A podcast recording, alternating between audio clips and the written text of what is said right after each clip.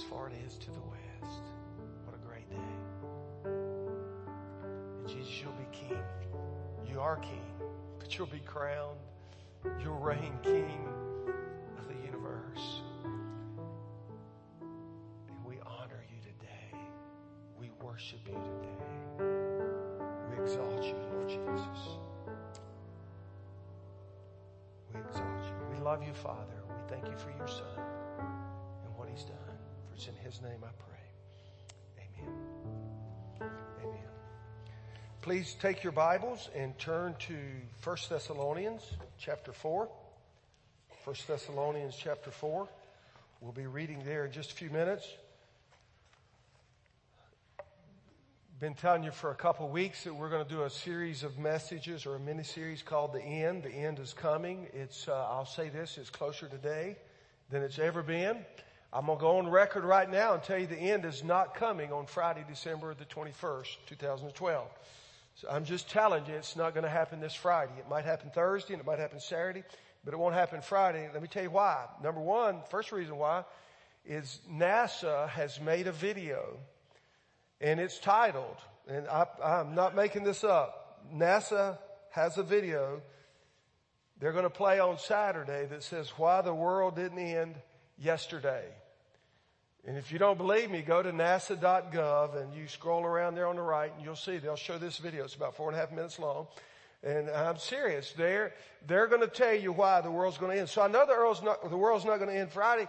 Number one, because the government says it's not going to end. And you know the government always, you know, they're always right, right? So, um, but, uh, I promise you ought to look up the video because it does give you some insight. But we know the world, I tell you how I know the world's not going to end because the Bible says that when Jesus comes, it will be like a thief in the night and that no man knows the day nor the hour. But at some moment in time, the Father is going to say to His Son, go. And Jesus is going to tiptoe down the stairway of the stars and He's going to appear the sign of the Son of Man is going to appear and he's going to call out his people. And uh, so it's the end is coming, but it's coming on God's timetable, not ours. And I'm just I just believe if it's Friday, He'll change it because He doesn't want anybody to know. But having said that, we know the end is coming because God's Word promises that it's going to happen.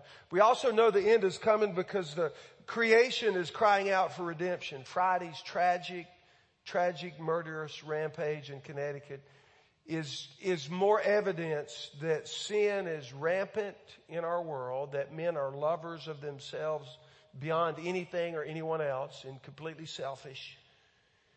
And God's judgment is going to be poured out. God's wrath is going to come on those who, uh, who do not know Him. And that's going to happen. The apostle Paul in uh, 1 Timothy uh, or excuse me, 2 Timothy chapter 3 verse 1 says that there are going to be terrible times in the last days. And, uh, you know, we're going to see more and more of the, the terrible stuff that, that we see now. There's going to be more of this and there's going to be more of that and it's just going to happen. And, uh, in the, in having seen that and having said that, um, the fact that the world's going to come to an end should be a source of hope for the believer in Jesus Christ. Because the Bible says that God has something better for us. The Bible teaches that there's going to, there's coming a day and there is coming a time when death does not have a sting, where death has no sting. There's coming a time when disease uh, is non-existent. There is coming a time when, when heartache and pain and suffering will not happen. Jesus said the thief comes to steal, to kill and destroy, but I've come that you might have life and have it to the full. And there's coming a time for that and because there is, it's a time of hope. And it should give us hope as followers of Jesus Christ. And if you're a follower of Christ, you should have a tremendous amount of hope because no matter what happens, we're going to spend forever with Christ. He's going to usher in on that great day uh, joy and peace and hope and love and forgiveness. In fact, Paul writes in 2 Corinthians 5, 15, 19, if only for this life we have hope in Christ, we're to be uh, pitied more than all men. If for the believer, if this is all there is for the believer, then we're to be pitied more than all. But this is not all there is. The scripture talks so much about uh, the the idea that Christ is coming again. As a matter of fact, I was reading, I listened to a sermon uh, or a message this week, and uh, the guy said that, uh, and I don't know where he got his data, but he said there's there's about five times more scripture predicting the second coming of Christ than there is the first coming. As you know, we're going to celebrate the first coming, or we're kind of in the middle of that, and we will especially on the 25th. But there are over 300 prophecies that predict the first coming.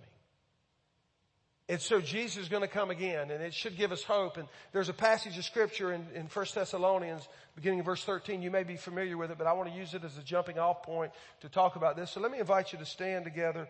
We're going to read uh, from 1 Corinthians uh, chapter 4, excuse me, 1 Thessalonians. 1 Thessalonians. If I told you to go to the wrong place, my bad. 1 Thessalonians 4, verse 13. Brothers, we do not want you to be ignorant about those who fall asleep or to grieve like the rest of men who have no hope. We believe that Jesus died and rose again, and so we believe that God will bring with Jesus those who have fallen asleep in him. According to the Lord's own word, we tell you that we who are still alive, who are left till the coming of the Lord, will certainly not precede those who have fallen asleep. For the Lord himself will come down from heaven with a loud command, with the voice of the archangel and with the trumpet call of God, and the dead in Christ will rise first. After that, we who are still alive and who are left will be caught up together with them in the clouds to meet the Lord in the air, and so we will be with the Lord forever. Therefore, he writes, encourage each other with these words. Thank you, and you can be seated. Thank you for honoring the Lord's word uh, with me. The end of the world scenario strikes all kinds of chords. Everybody's got a, uh, well, not everybody, but a lot of people have an idea about it. If you talk to an atheist and they all tell you that you're archaic and you believe archaic stuff and you're whacked out and and, and I understand because they don't believe and they don't understand. And if you talk to a Mormon, they may have another uh, theology or a Jew may have another theology. But what I want to do this morning and a little bit next week is I want to give us, I want us to look at a biblical view of the end time. Now, the biblical view of the end time involves a lot, a lot, a lot of stuff. And for some reason I thought we could do this in two weeks. And so you need to hang on. Uh, we're going to go really quickly, uh, and we're going to go really fast. What I want to do to begin with is give you an overview of end time prophecy according to scripture. Now this is just going to be a quick overview. If you go ahead and uh, shoot that little timeline, what I'm giving you here is a suggested timeline. Now, it's important that you understand a couple things. Number one, this is a suggested timeline. This is kind of what I understand the scriptures to teach and what I understand the scriptures to say. I'm not inerrant, the scripture is, but there are different interpretations. But, but let me just give you a, a quick timeline. Uh, I got a little pointer here, so just try to follow me.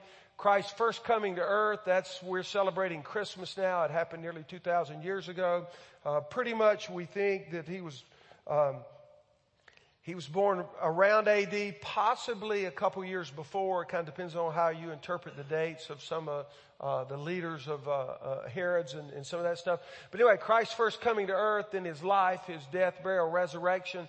Acts chapter 1 verse 10, 11 records his ascension into heaven. And then uh, the next day was the day of Pentecost. This little blank here represents the church age, which was inaugurated on the day of Pentecost. In other words, it began a period that we might call the period of the Gentiles or the church age, where the gospel, the good news of the gospel was made available, not simply to Jews, but it's made available to everyone. And so they began to preach the gospel at the day of Pentecost and multitudes began to come to faith in Jesus Christ and to believe. Well, at some point, that is going, uh, that time of the Gentiles or the church age is going to end. uh, according to the scriptures. And there's a lot of uh, the there's a lot of scriptural prediction about what it's going to be like when that might happen. There's a lot of different things that are going to transpire. Uh, a lot of things to kind of prepare us for that. But at any rate, uh, then Israel's reestablished in the land. Then the rapture of the believers, and on my timeline, the rapture happens, followed by a three and a half year period of peace, a three and a half year period of judgment. That's what we call, uh, Scripture calls the Great Tribulation period. Uh, I'm pre-trib.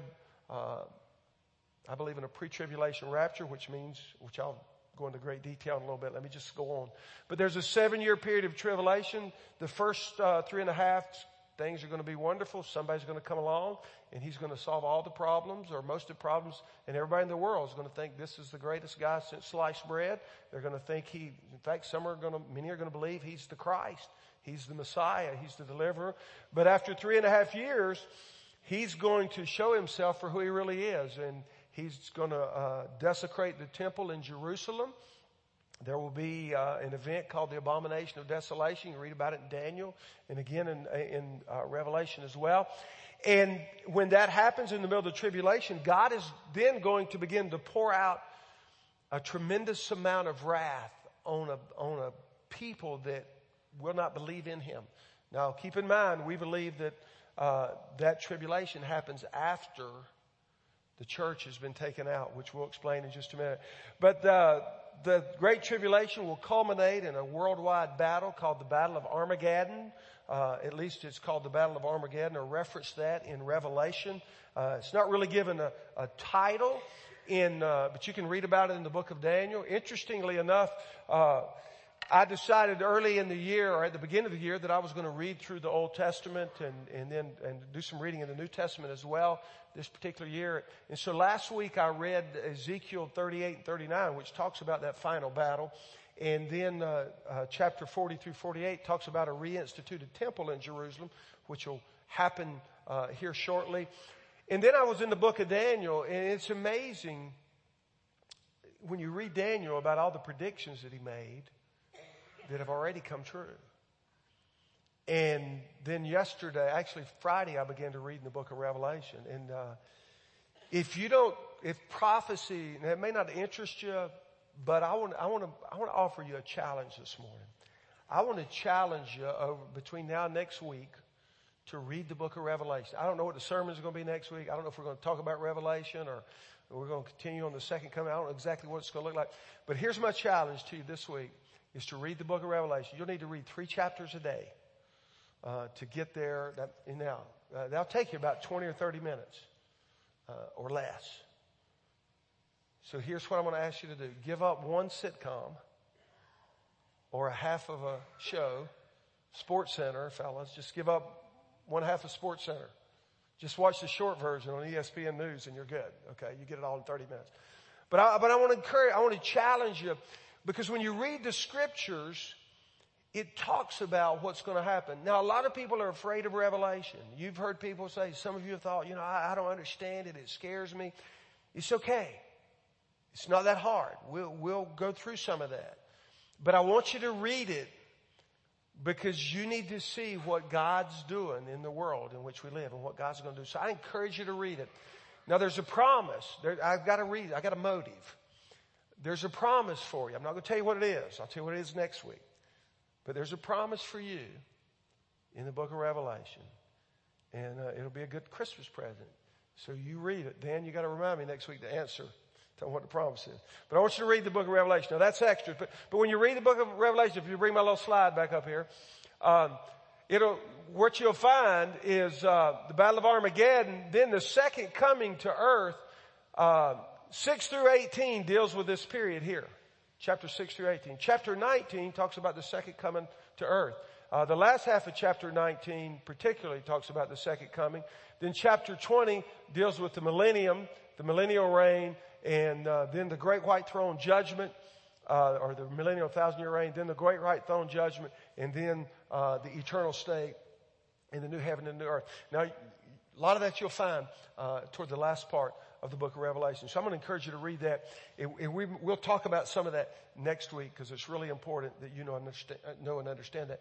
But what I want to do this morning is I want to focus on this little, this little area right here because we sit over here. Actually, we sit right here. Man, you can tell I'm nervous, can't you? Two hands, I can't hold it still. But we sit right here and we don't know how big that line is. Okay? So what I want to do this morning is I want to talk about this idea of the rapture in the, in the end because literally the rapture, as I understand scripture, is kind of the beginning of the end. And it's a weird deal because you got to be ready for the beginning. Because if you're not ready at the beginning, you miss. See, a lot of times we say, well, you just got to be ready at the end. Well, no, you need to be ready at the beginning. So let's talk about why that's true. So what I want to do for the next few minutes, and I've got a few, is I want to talk about this thing called the rapture. And before we can do that, we need to understand that uh, a lot of things are going on in the world, prophetically speaking, that tell us that this rapture could happen quickly. Now, I don't believe it's going to happen Friday. It could happen third, could happen today. But let me tell you why. Uh, Joel Rosenberg has written a book called Implosion. It's about America, but uh, in American end time prophecy. It's a really interesting read. It, uh, it's probably not the most comforting book. I'm about 200 odd pages in. But he, he identifies it 20 signs of biblical prophecy uh, that we will see in the last days. Now I want to read them and I want you to see if any of these are happening.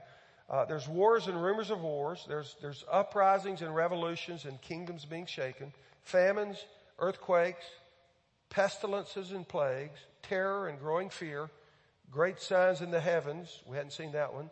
Uh, the roaring of the sea and waves, the persecution of the church, the apostasy or the falling away of the church, betrayal, lawlessness, false teachers and prophets, false messiahs, increase in knowledge and travel, the state of Israel being reborn and increasingly becoming the epicenter of international attention. The gospel being preached to every nation. Amazing what you can do with the internet now. Uh, a spiritual awakening in Israel and among the Jewish people. A spiritual awakening in Iran. And an increase in mockery of the Bible and Bible prophecy. So those are, uh, Rosenberg identifies that those are some things that we can look for. And Jesus talked about them. In fact, in, in, Matthew 24 and 25, Jesus talked about end time prophecy. But I want you to listen to what he said. He gives a list of signs and we don't have time to read all those, but listen to what Jesus said in Matthew 24 verse 30. He says, at the time, this, at that time, the sign of the Son of Man will appear in the sky and all the nations of the earth will mourn. They will see the Son of Man coming on the clouds of the sky with power and great glory. Now listen to this. Does it sound familiar? To what we just read. And he will send his angels with a loud trumpet call and they will gather his elect from the four winds from one end of the heavens to the other. It sounds a lot like what we just read about the rapture, doesn't it? That he's going to descend from heaven with the trumpet call of God, and they're going to collect everyone that's elect, that's chosen, that's followers of Jesus Christ. But listen to what he says in verse 32. Now learn this lesson from the fig tree. As soon as its twigs get tender and its leaves come out, you know that summer is near. Even so, when you see all these things, you know that it is near, right at the door. And so I say all that to say that, that there's enough stuff going on in our world to where the rapture really could happen quickly. Now, one of the most significant things that's happened really in my lifetime, actually before my lifetime, is, is the rebirth of the nation of Israel. Uh, for scripture to be fulfilled, uh, and for the end time to come, Israel had to get back into their homeland. Now, 75 years ago, most people believed that it would be impossible for Israel to have their own kingdom, their own nation. But the most significant thing that's happened in end time prophecy is Israel has been returned to her shore. All throughout, there's so many prophecies in the Old Testament that talk about Israel coming back, God gathering his people and bringing them back. And so, because that's happened, that's really paved the way uh, for what could soon be, at some point in the near future, the second coming of Christ. Now, one thing I want to caution you about um, if you read and study theology, there, there is a group of people that believe that the church in scripture replaces Israel. In other words, that all the blessings that God promised to Israel in the Old Testament are, are transferred to the church. The church has, in effect, replaced Israel. Uh, let me just tell you, unequivocally, that is not true. God, if you study the scriptures, God has a plan for the nation of Israel.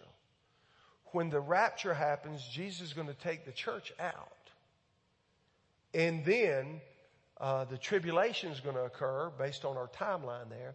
At the end of that tribulation, Jesus is going to come, what's called, what the Bible calls the second coming of Christ, with uh, multitudes of his holy ones. He's going to judge the, the world. That's when the Battle of Armageddon is going to happen. And then Christ is going to sit on the throne of David and rule over Israel in the city of Jerusalem. The scriptures in the Old Testament are extremely, extremely clear that there's going to be a time that's going to happen in the thousand year millennial reign of Jesus Christ. Now, so don't let people, don't think, well, you know, God doesn't have something for Israel. The church does not replace Israel. Uh, the church is the body of Christ. It's the bride of Christ. But when the rapture happens, the church is going out. And then God's going to do a new work, an exciting work in Israel. You'll read about that when you read Revelation this week. You'll read about uh, thousands of Jewish people coming to faith in Christ. So you'll want to look at that. But let's talk about the rapture real quickly. What is the rapture? What does it mean? Where does the word come from? You, if you've read your Bible, you've never seen the word rapture. Has anybody ever seen it in scripture? No, it's not in there. Some people say, well, the word rapture is not in there. It must not be true.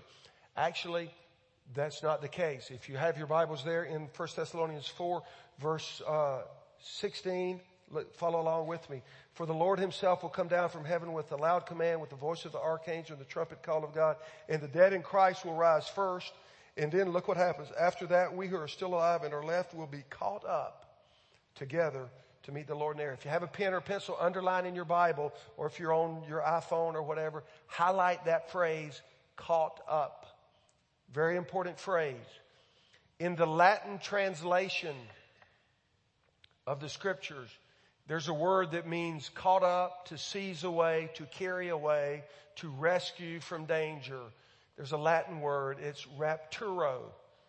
From it we get our word rapture. The word translated there, caught up, is a Greek word in the, in the original manuscript, the Greek word harpazo.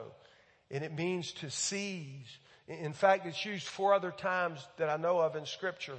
And it has variations of the idea to, to take something and, and snatch it away. In fact, uh, they, it's used in uh, Acts chapter 8, 39 to, there it means to catch something away quickly or speedily.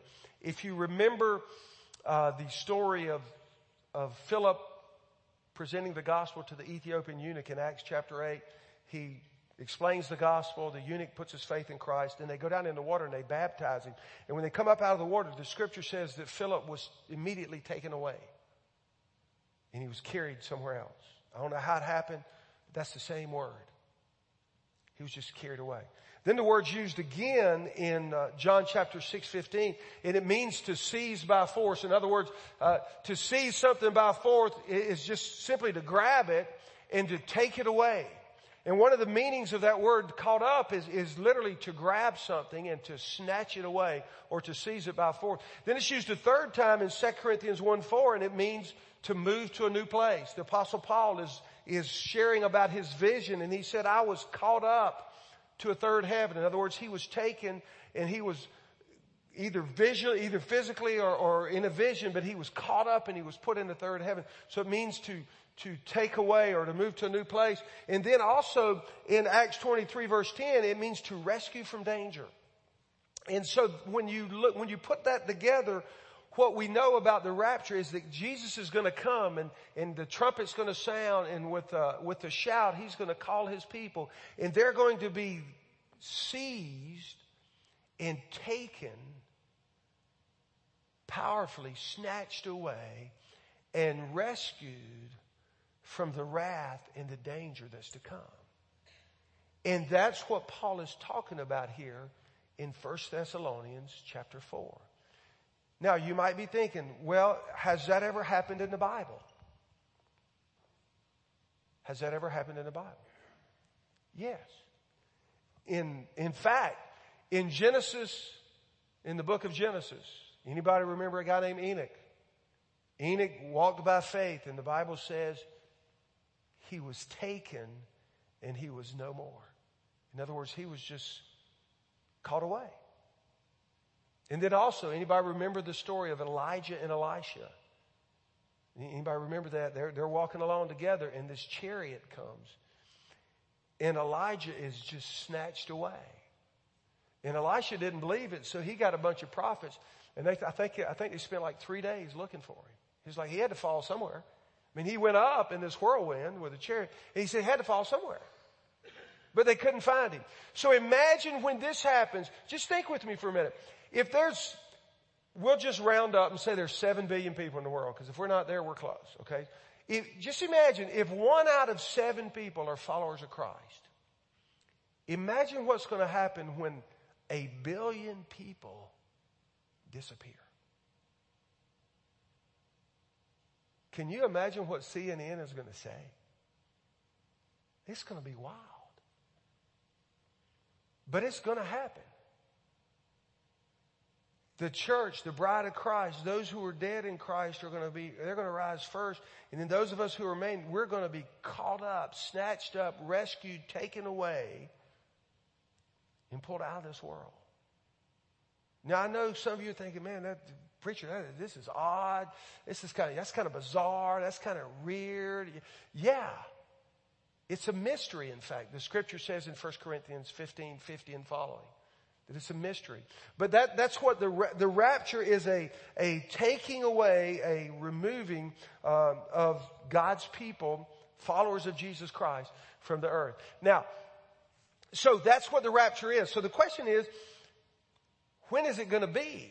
When, when is it going to happen? And if we'll go back up to our timeline, uh, I, what I want to do is I want to share with you, there's, uh, there's five different ideas of when this thing might happen.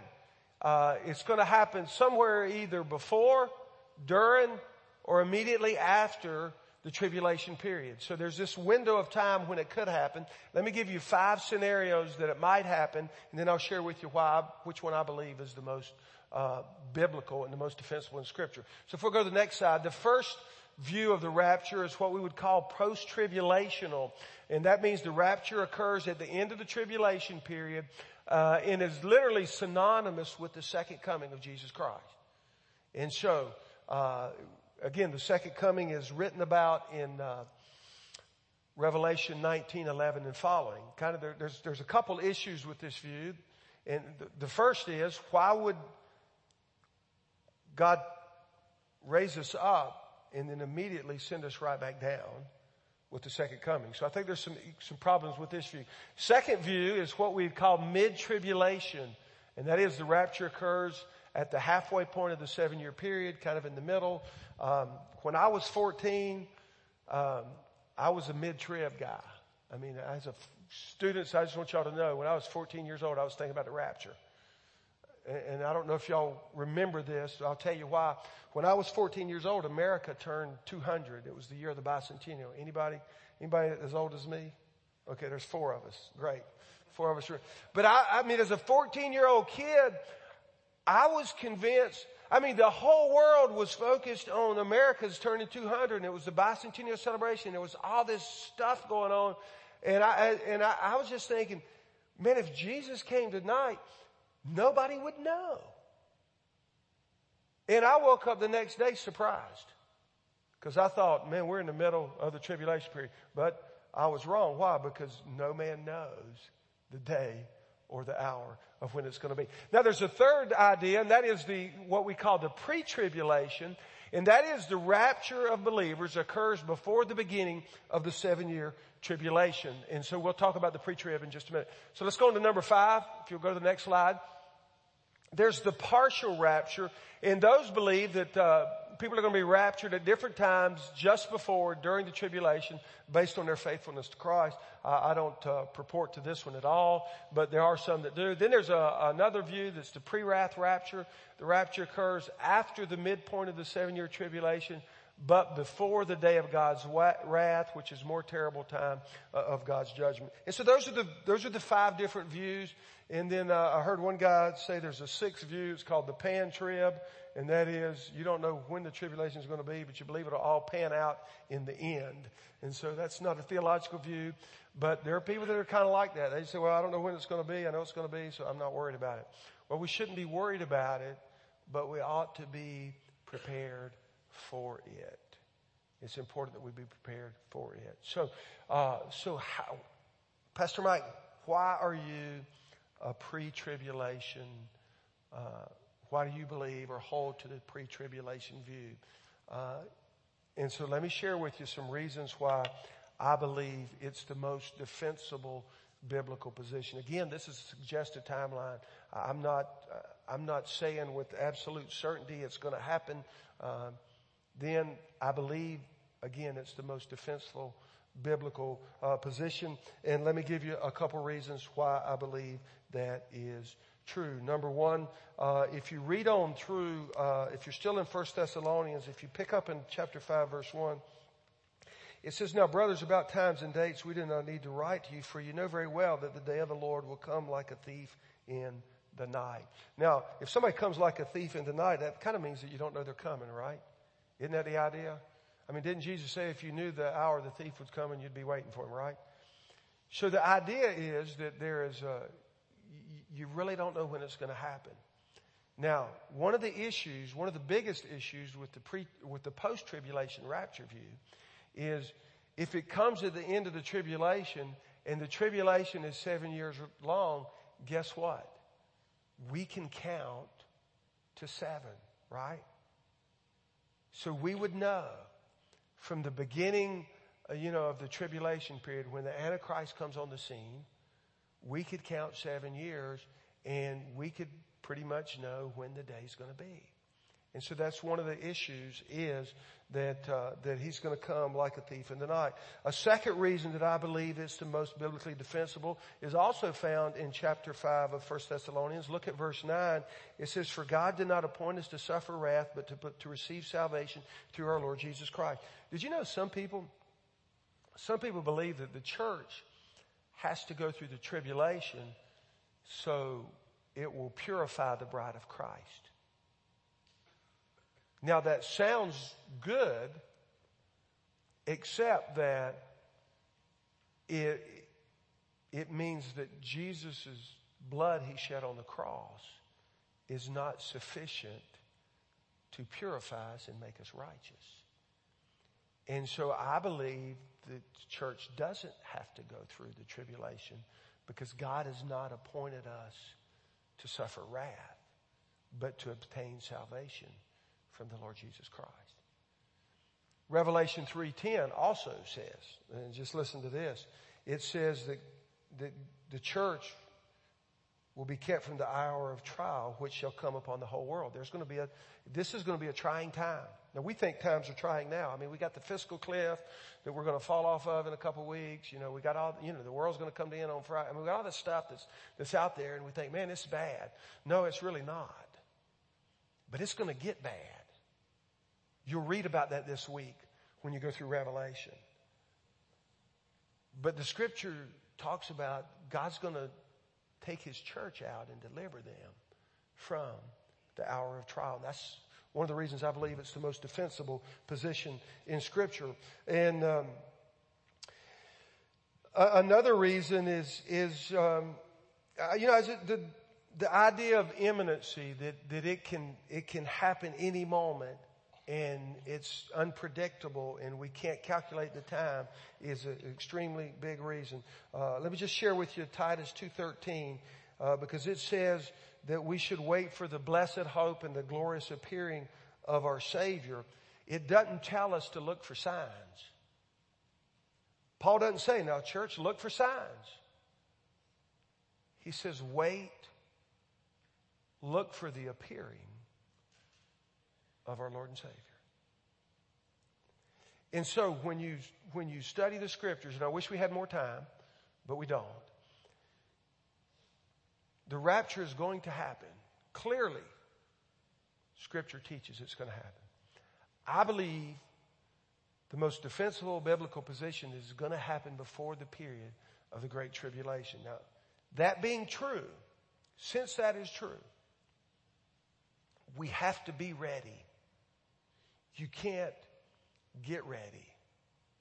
You've got to be ready.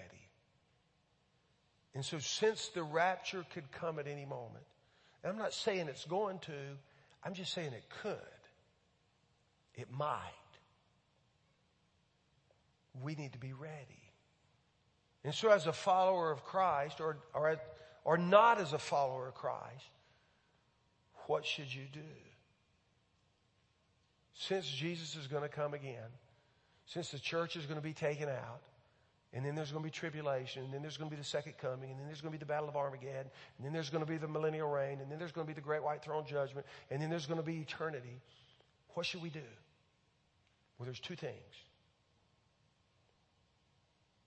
Just two things. If you're not a follower of Jesus Christ, the wisest thing for you to do is to repent of your sins, to put your faith in Jesus Christ today. Okay, that, that's a, that's an easy one. It is going to happen. It's not a question of if. It's simply when. And you can't be ready unless you give your life to Jesus Christ. Some of you here today, you've never crossed over the line from unbelief to belief. You, you say, well, you know, I'm not sure about this Jesus thing. I kind of believe in God, but I don't know about Jesus. I, based on the authority of Scripture, I'm just telling you what Scripture says. that you need to give your life to Jesus Christ. Okay? And you need to do it today. Uh, the Bible says in First, 2 Corinthians chapter 6 verse 1 uh, and verse 2, it says, uh, now is the accepted time. Behold, today is the day of salvation. And so we, number one, the first thing, if you're not a believer, you need to give your life to Christ today. The wisest thing to do is to not leave this room until you surrender your heart to Jesus Christ. That's the wisest thing to do. Now, if you're a believer, the question then becomes, what should we do? Well, the scripture says in the end of uh, 1 Thessalonians 4, we should encourage one another. Uh, the scripture says at the end of 1 Corinthians 15, verse 58, says we should stand firm, be immovable, and then it says we should always be about the work of the Lord. And that uh, He will reward us if we do. And so, so what I would say to you, if you're not a believer, you ought to give your life to Christ. If you're a believer, you ought to be sold out to Jesus. Because you don't know when He's going to come. And so you ought to be totally sold out. You ought to be about, out to be about His work. See, if we took a survey this morning, I bet 95% of you, if I said, how many of you are followers of Jesus Christ? I bet 95% of us would raise our hand and say, I'm a follower of Christ. Most of us who are followers of Christ are not really about His work. And here's what I mean by that. I don't mean to, I, am not trying to make you feel guilty, but I just want, I want us to think about this since Jesus is coming again, he's going to take away those who believe in him, shouldn't we be telling people about him? I mean, shouldn't we? Because I, I, I think I speak for most of us. Most of us who are followers of Christ have not shared with anyone this week about the hope that you have in Jesus Christ. Most of us have not shared with anybody. I mean, I, I only personally shared with one person this week. And so if, if, if, since we believe that's true, I mean, shouldn't we Share the gospel of Christ. Now I, I know, I understand we live in a, a culture, in our culture, we have, we think the default is that people just die and go to heaven. That's what most people think is default. If you go to, if you go to the funeral home, uh, here, and I heard a guy talking about this and he's right on, uh, this week. If you go to the funeral home, then people say, well, you know, he's in a better place. You know, I know, I know she wasn't, you know, a real churchgoer. I know she wasn't really a, you know, this, but they're in a better place. We think the default is that when people die, they just die and they just go to heaven. The problem with that is it's not biblical.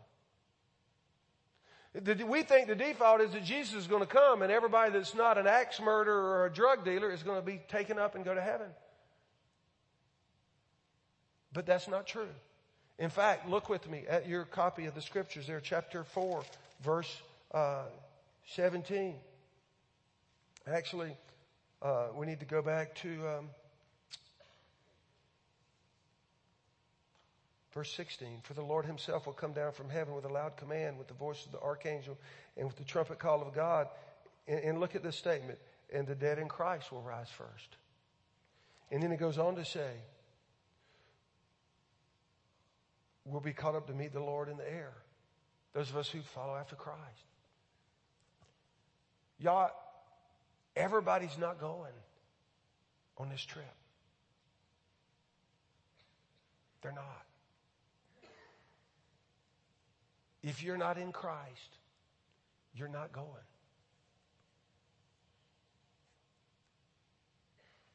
That's what the Bible says. That's why Jesus came. And so as a follower of Christ, that should compel me. As a follower of Christ, that should compel you to share that story with other people. Why would we not? Why would we not? And so I, I want to, I want to encourage you today. I want to challenge you today. If you're not saved, you ought to be saved today. If you've never trusted Christ, if you've never surrendered your life to Christ, you ought to do that today. But if you're a follower of Christ, like I'm a follower of Christ, we ought to share that story this week. We ought to tell somebody this week our boyfriend or our girlfriend or our classmate or our husband or our wife or our neighbor or the guy we work with or the people, the girls we hang out with. I don't know who it is, but we ought to tell somebody the gospel. Right?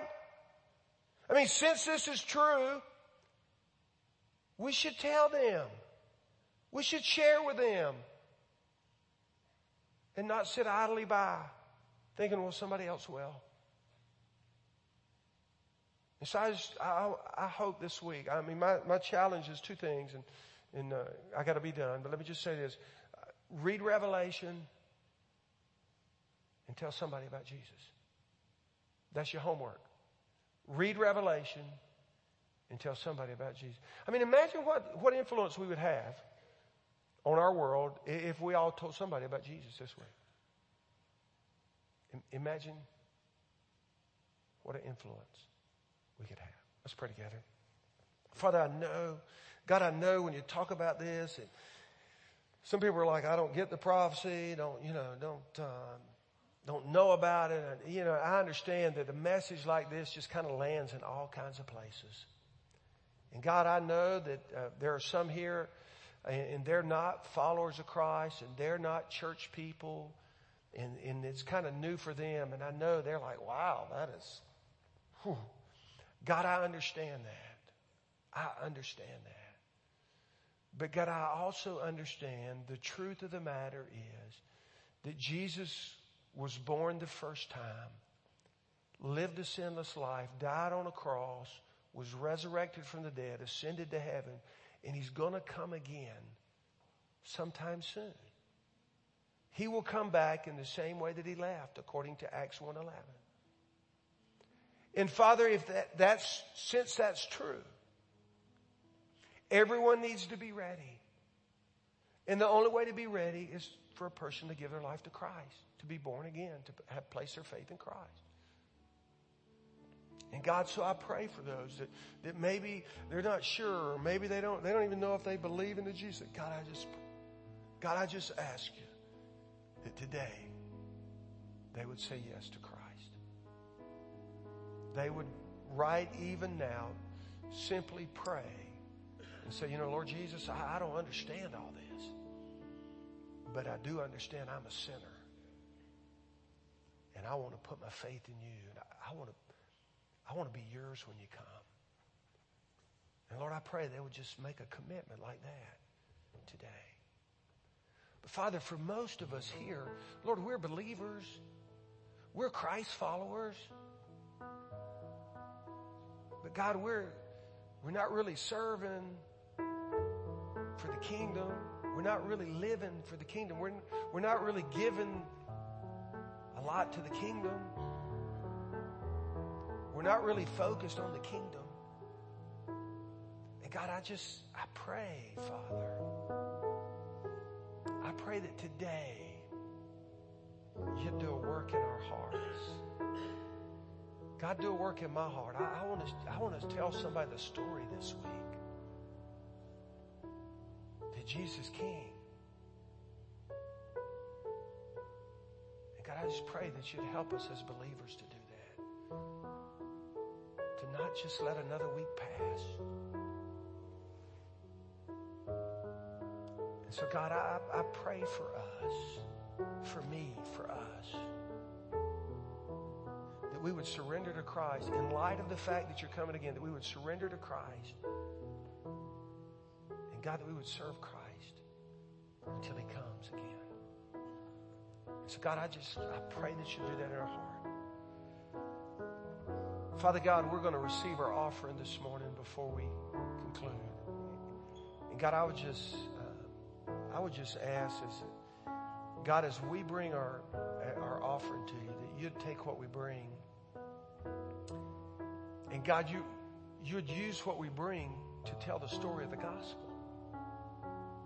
God, that we would use our gifts to, to tell people in Wimberley and in our valley and in our county and in our little part of Texas and, and even in our nation and even to the end of the world, that we would use what we bring, God, to tell this story about Jesus.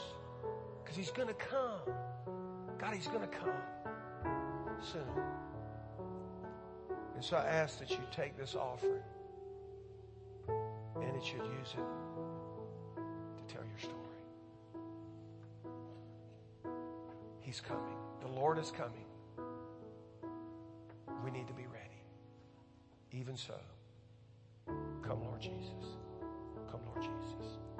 We ask these things in your awesome and mighty.